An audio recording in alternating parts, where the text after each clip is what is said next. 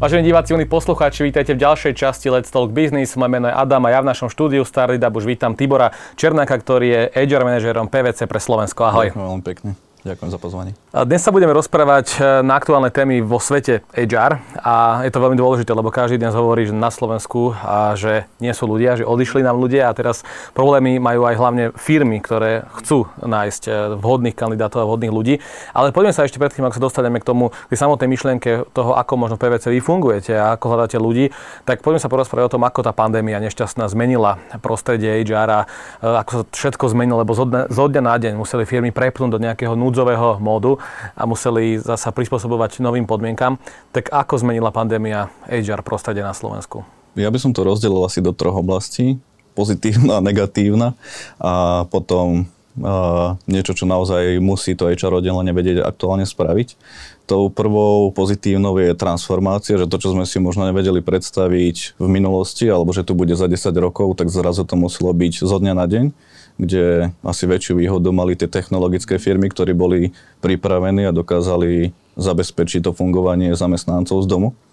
Druhé, tá negatívna je rekrutment, pretože naozaj tí ľudia, je ich stále menej, aspoň tých dobrých. A už sa to zmenilo z toho, že budeme čakať na to, kedy tí zamestnanci prídu, ale potrebujeme ich aktívne oslovovať. Čiže to je určite jedna z takých naozaj veľkých zmien. A tretia, ktorá s tým súvisí, je to, že je naozaj momentálne trh kandidáta, takže kandidáti diktujú a nútia, aby tie firmy pristupovali ku kandidátom s plnou vážnosťou od platov cez benefity až po samotný well-being.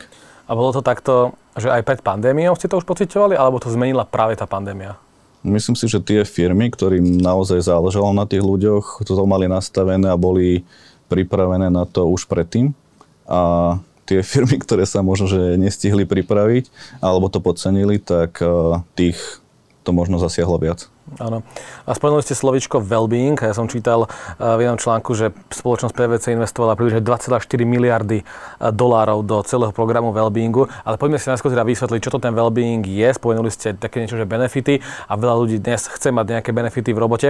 Ale celý ten well-being je ako taká nejaká asi stratégia, koncepčná stratégia do budúcna. Tak čo to ten well-being je a čo to znamená pre zamestnancov? Určite. Eh, u nás v rámci PVC už nie, niekoľký rok je to súčasťou kultúry, že už to nie je len jedna odrážka v rámci nejakého inzerátu na nejakom portáli pracovnom, ale vyslovene tým žijeme, máme na to stanovenú stratégiu, je to súčasť alebo jeden z bodov pri budžetovaní, takže pozeráme sa na to jednak aj v rámci sezónnosti, že sú veci, ktoré robíme pred sezónou, čiže ako tých ľudí pripraviť, aby boli naozaj well-beingovo čo najviac e, vyskilovaní a na druhej strane po tej ťažkej sezóne je to taký, taká súčasť stress release, že čo robiť, či už interne na pracovisku doma alebo cez nejakého externého providera. Áno, čiže v realite si ako vieme predstaviť uh, takýto well-being koncept, alebo teraz celú stratégiu? Čiže v realite by som to rozdelil asi na dve časti, aj keď u nás to má 6 takých počastí, ale s tým vás to nebudem zabávať, ale rozdiel by som to na fyzickú oblasť a mentálnu. Čiže v týchto dvoch oblastiach máme rozdelenú tú stratégiu na to, ako pripraviť toho človeka počas sezóny, s tým, že naj, taká najväčšia sezóna v závislosti od samozrejme firmy alebo časti firmy je od januára do konca apríla, čiže predtým sa robia veci, či už fyzické alebo tie mentálne, ako čo najlepšie je stres a tlak a možno ten overloading zvládať. A naopak po tej sezóne sa pripravujú veci v, v konceptoch a v pravidelných takých by som povedal, že týždňových uh, plánoch na to, ako sa ako to zo seba vyplaviť. Všetok ten možno stres, ktorý zač- zažívali a ako si oddychnúť, či už teda mentálne alebo fyzicky. Jednak cez rôzne challenges, ktoré máme, ja neviem, že začnú chodiť, potom behajú nejaký počet krokov a následne sa zapájajú do iných aktivít alebo cez rôznych externých providerov je to finančné alebo psychologické, prípadne právne poradenstvo, pretože hovorím, nie len fyzickou aktivitou, ale aj mentálne tí ľudia potrebujú byť v poriadku. Ano. E, keď si to predstavíme, že úplne do detailu, že teraz poviem príklad, že ja nastúpim do PVC dnes a od toho januára do toho apríla, stres a podobne, začiatok roka, všetci chcú všetko, tak e, ako to potom v realite už vyzerá, že ako sa, mám mhm. nejakého mentora, ktorý sa, ktorý Určite. sa, sa rozpráva, alebo ako to mhm. presne Určite áno, práve, že aj team lídry u nás už majú v rámci KPIs v sekcii People and Culture. Uh, tam majú jednoducho jeden z cieľov starať sa o svojich uh, coaches, ktorí sú na úrovni associatov alebo seniorov a starať sa o ich mentálne zdravie, zaujímať sa o to, pretože nie je len to, aby dosiahli, aby dodali všetko, ale potrebujú byť celý rok v pohode na to, aby dokázali kreatívne myslieť alebo dodávať tú robotu a byť stále v poriadku. A potom v apríli sa to začína preklápať do iných aktivít, ktoré v rámci mm-hmm. firmy robíte. A tie konkrétne krok, e, veci to môžu byť napríklad to spoločné cvičenie, čo ste povedali. Ja, jasné, jednak od spoločných cvičení cez fyzioterapeuta, že sa im venuje ako možno sedeli tie predchádzajúce mesiace, takisto masáže na pracovisku, čo síce môže byť bežnou súčasťou, ale uh, ten človek príde za nimi, čiže je to vyslovene zamerané na ich potreby a rovnako aj zamestnanci majú možnosť prispievať cez rôzne nápady to, čo by sme mali implementovať. Čiže už to nie je len o tom, že čo si management vymyslí, tak to spravíme, ale je to aj dvojsmerná komunikácia smerom to, že čo by tí ľudia chceli od manažmentu a aby boli šťastnejší, aby aj tá angažovanosť bola vyššia, čo sa nám ukázalo, ukázalo napríklad aj v tom, že na oddelení auditu máme najnižšiu odchodovosť alebo turnover v rámci 29 krajín. Že tam najmenej ľudí odchádza vlastne uh-huh. z týchto pozícií. Uh-huh. Celkovo hovorím, v rámci 29 krajín na audite je to pod uh, tou takou možno aj zdravou hranicou, ale tým, že neustále rastieme, tak nám to práve že vyhovuje. Máte už nejaké teda feedbacky od tých zamestnancov, či si, že čo na to hovoria? Máte už nejaké výsledky, možno odozvy od zamestnancov, čo na to Keby sme išli na to cez čísla, tak práve aj cez ten externý program Work-Life Coaching programu, kde sme čakali, že v tých prvých troch mesiacoch si ľudia vyriešia také tie najpodstatnejšie boliestky, tak tam dosahujeme celoročne utilizáciu alebo to využívanosť cez 20%, čo je niečo, hovorím, sme čakali, že to bude v prvom trimestri a následne to padne na nejakú úroveň 5%. Čiže sa aj toto ukazuje ako správne zvolený jeden z benefitov alebo to, čím žijeme. Čiže to je jedna vec. A druhé, to, čo sme zaviedli ako program wellbeingový, tak tá, mm, to, čo sme si predsa vzali v prvom roku, bolo, že sa do toho zapojí 10% firmy z 850 a zapojilo sa cez skoro 20 a naša taká nejaká vízia je v najbližších 5 rokoch mať tú angažovanosť na úrovni 50%, čo predstavuje viac ako 400 ľudí. Takže to si myslím, že už sú celkom zaujímavé čísla. Áno, to chcete vlastne dokedy si povedať? Do... No, v rámci 5 rokov. V rámci 5 rokov, mm-hmm. v rámci 5 rokov. Čiže ešte máme 3 roky na to, aby sme to dosiahli. Áno. Ako možno vyzerať taký klasický pracovný deň v PVC, keď sa v kontexte toho well-beingu, že vlastne ako to je ako zamestnanec, ktorý ráno príde do práce, alebo je doma, už dnes tie home office sú pomerne bežné. Ako to ja pocitím ako ten zamestnanec? V osobnom prístupe cez svojich tým lídrov manažérov, že veľký dôraz sa kladie na flexibilitu.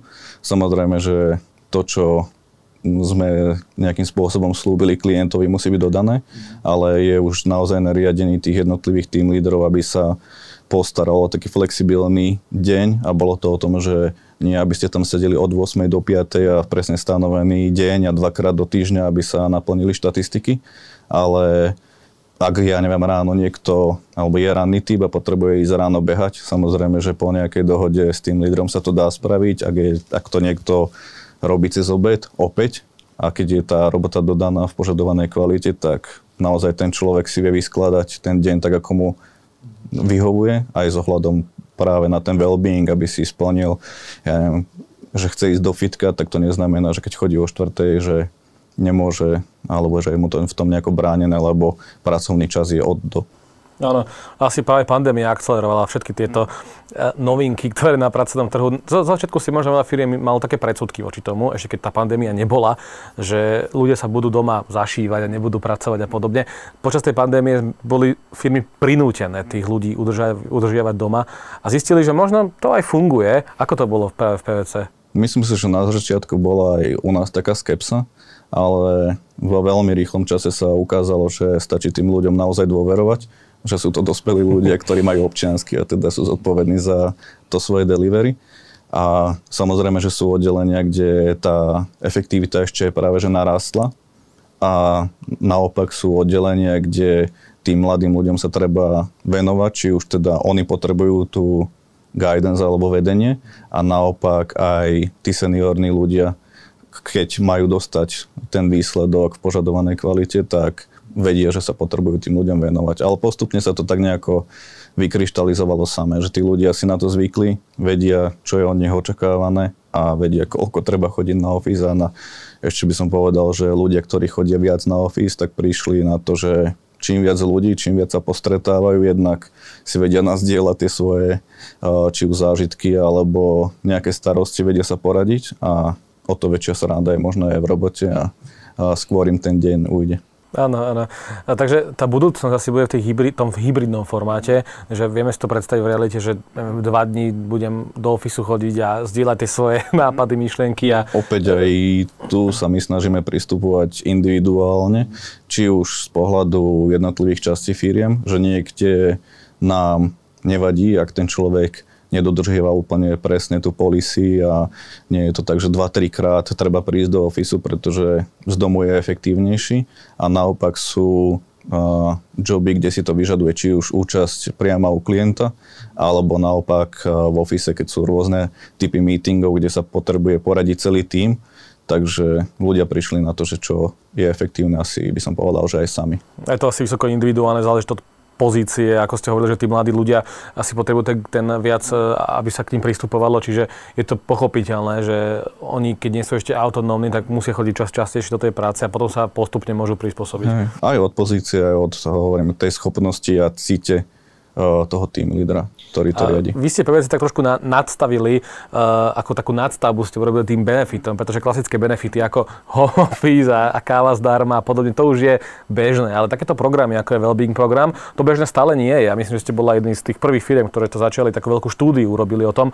Tak uh, ako, aké sú ciele práve tohto Wellbeingu, že udržať tých ľudí u vás, lebo niekedy tí ľudia vyhľadáte často aj absolventov, čo, čo znamená, že niekedy prídu do toho korporátneho sveta, niečo sa naučia a podobne a potom odídu inde. A potom všetky tie zúžitkované schopnosti a e, skills, tak, tak možno pre konkurenciu alebo čokoľvek, tak e, čo je vlastne cieľom toho? Udržať ľudí čo najdlhšie u vás, alebo, alebo aby sa cítili len komfortne počas práce? By som povedal, že je to taká kombinácia, pretože na to, aby sme ich udržali, sa tí ľudia potrebujú nás si dobre. A Mm, ak sú oddychnutí, ak vedia, že tá firma naozaj, či už, ja neviem, počas ťažkého projektu alebo ťažkých časov sa postará, že keď napríklad bola pandémia, uvedem príklad, my sme neprepúšťali. My sme boli jedna z firiem, ktorí práve že naopak naberali tých ľudí a je to pre nás bežná súčasť a nestávame to do toho, že je to nejaký selling point pri tých mladých ľuďoch, ale chceme, aby videli, že nám naozaj záleží na tom, ako sa cítia. Mm. Takže sa nebojte toho, že ten well-being vlastne by urýchlil u tých mladých ľudí, ten že aký ten cyklus zamestnanca, keď príde k vám. Ja si myslím, nie, že čokoľvek, čo sa robí len na oko a nie je za tým nejaký koncept alebo neprináša toto pridanú hodnotu. Takisto ako to vidíme my v tých programoch, že tá angažovanosť je na úrovni 20% a viac, tak tí ľudia sami chcú. A my práve, že skôr by som povedal, že sme im ukázali cestu ale nie je to o tom, že robíme niečo na oko, aby sme boli atraktívni pre mladých ľudí. My sme sa ešte pred eh, podcastom rozprávali o tom, eh, že tí ľudia ako keby neboli na trhu. Ako sa s tým, ako s tým zápasí PVC, že aké máte dnes možno otvorené pozície a čo, čo, koho hľadáte najviac? Ja poviem aj možno, že ako to je, že v minulosti, ešte keď ja som pôsobil v roli rekrútera, tak sme mali pri, približne otvorených zhruba 15 pozícií na rekrútera. Aktuálne máme cez 50. Takže celkovo, by som povedal, že v jednom čase. Máme to rozdelené na technology, čo viacero ľudí možno PVC vníma len tak, že audit, dane, poradenstvo a to technology nevnímajú, ale takisto v rámci technológií a viacerých oddelení tam máme viac ako 100 ľudí, takže aj týmto spôsobom sa pozicionujeme a podľa mňa tí mladí ľudia potrebujú momentálne vidieť, že čo je pridaná hodnota v tej práci. A to je možno odpovede na tú predchádzajúcu otázku, že čo znamená ten well-being, pretože momentálne, keď si to viete pozrieť na job portáloch, tak každý si vie pozrieť, koľko dokáže zarobiť, alebo aká bude tá jeho štartovacia úroveň, ale my sa snažíme ukázať alebo dať tým zamestnancom viac práve preto, že aby sa u nás cítili dobre a to sú tie rozdielové veci, prečo možno tí ľudia u nás ostávajú. Pretože... Ale že to, aby to nebrali tí zamestnanci len nejakú, nejakú pracovnú, nejaký pracovný čas od do, ale že jednoducho je to lifestyle, Naozaj, že to je životný štýl. To. Hej, presne od, ja neviem, zmodernizovania ofisu a prispôsobovania to potrebám tých ľudí, že sú tam kolaboračné zóny, že sú tam rôzne typy budok alebo jednoducho vedia tam mať aj svoj kľud, aj kolaborovať, vedia si tam aj oddychnúť, alebo hovorím, že ten fyzioterapeut alebo maser príde za nimi, tak to je niečo, hovorím, čo predtým malo možno pár firiem ako nejaký luxusný benefit a u nás je to štandard. Aj to stále v rámci pracovnej doby. Áno, v rámci pracovnej doby, jasne, samozrejme.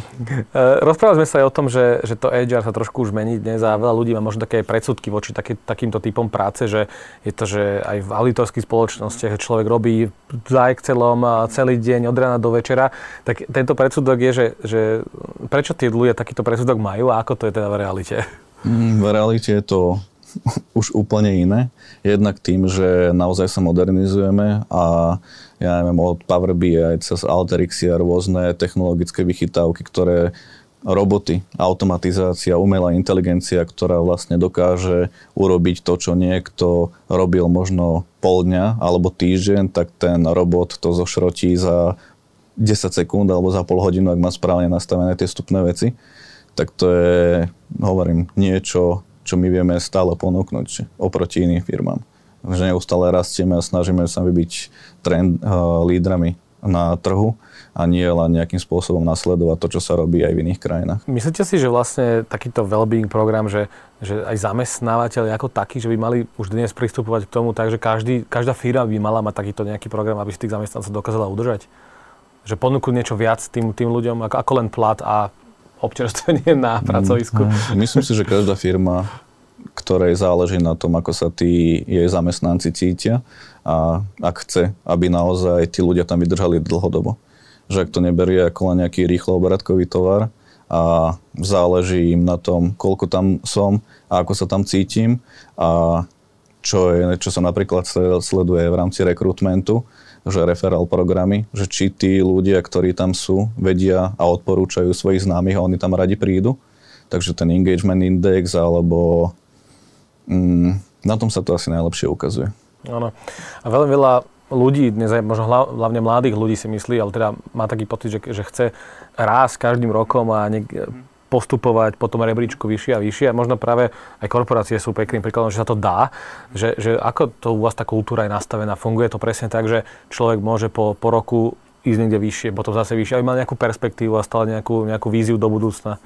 U nás je to presne takto nastavené, že tí ľudia rastú každým rokom, čo znamená, ak teda správne mám nastavený performance, a že nie je to len o tom, že ja čakám niečo od firmy, ale niečo samozrejme ja aj dám, tak každý rok rastiete aj na vyšší, vyššiu úroveň manažmentu a rovnako aj platov. Že to je možno rozdiel proti ostatným spoločnostiam, že tá začiatočná štartovacia čiara je možno na podobnej úrovni, ale u nás tí ľudia rastú ročne o 15, 20, 30 v závislosti teda od pozície, na ktoré začnú a od, od, od oddelenia. No, čiže môžem začať ako auditor a môžem sa prepracovať až na Samozrejme. manažera alebo kohokoľvek. Že môžem začať na tej štartovacej úrovni zhruba 1500 eur a po roku môžem zarábať aj 2000 eur. Čo je celkom pekná mm-hmm. vízia no, po roku. Určite.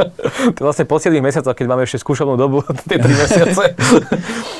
Poďme trošku k, širšiemu, k širšej téme, to je to HR. Bavili sme sa ešte aj o tom, že existujú rôzne mýty v HR svete, aj v kontexte takýchto prác, ako sú auditory a aj e, v PVC, tak aké sú tie najčastejšie podľa vás? Mm, ten najčastejší mýt je presne spojený s tým well-beingom, že sme v konzultingu alebo v Big Four ako Rexona 24-7 a to už naozaj neplatí že aj v rámci tej najvyššej sezóny sa dohliada na to, alebo sa sledujú aj počty nadčasov, aby to bolo naozaj z takej nejakej zdravej miere. A to, čo vidíme, že každý rok to klesá.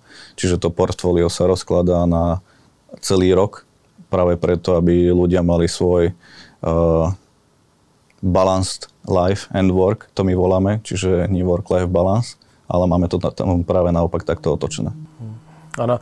Keď sme sa bavili o tých pozíciách, že koho dnes hľadáte, čo sú tie najžiadanejšie dnes pozície PVC? Samozrejme tie technologické, mm. to asi ako všade.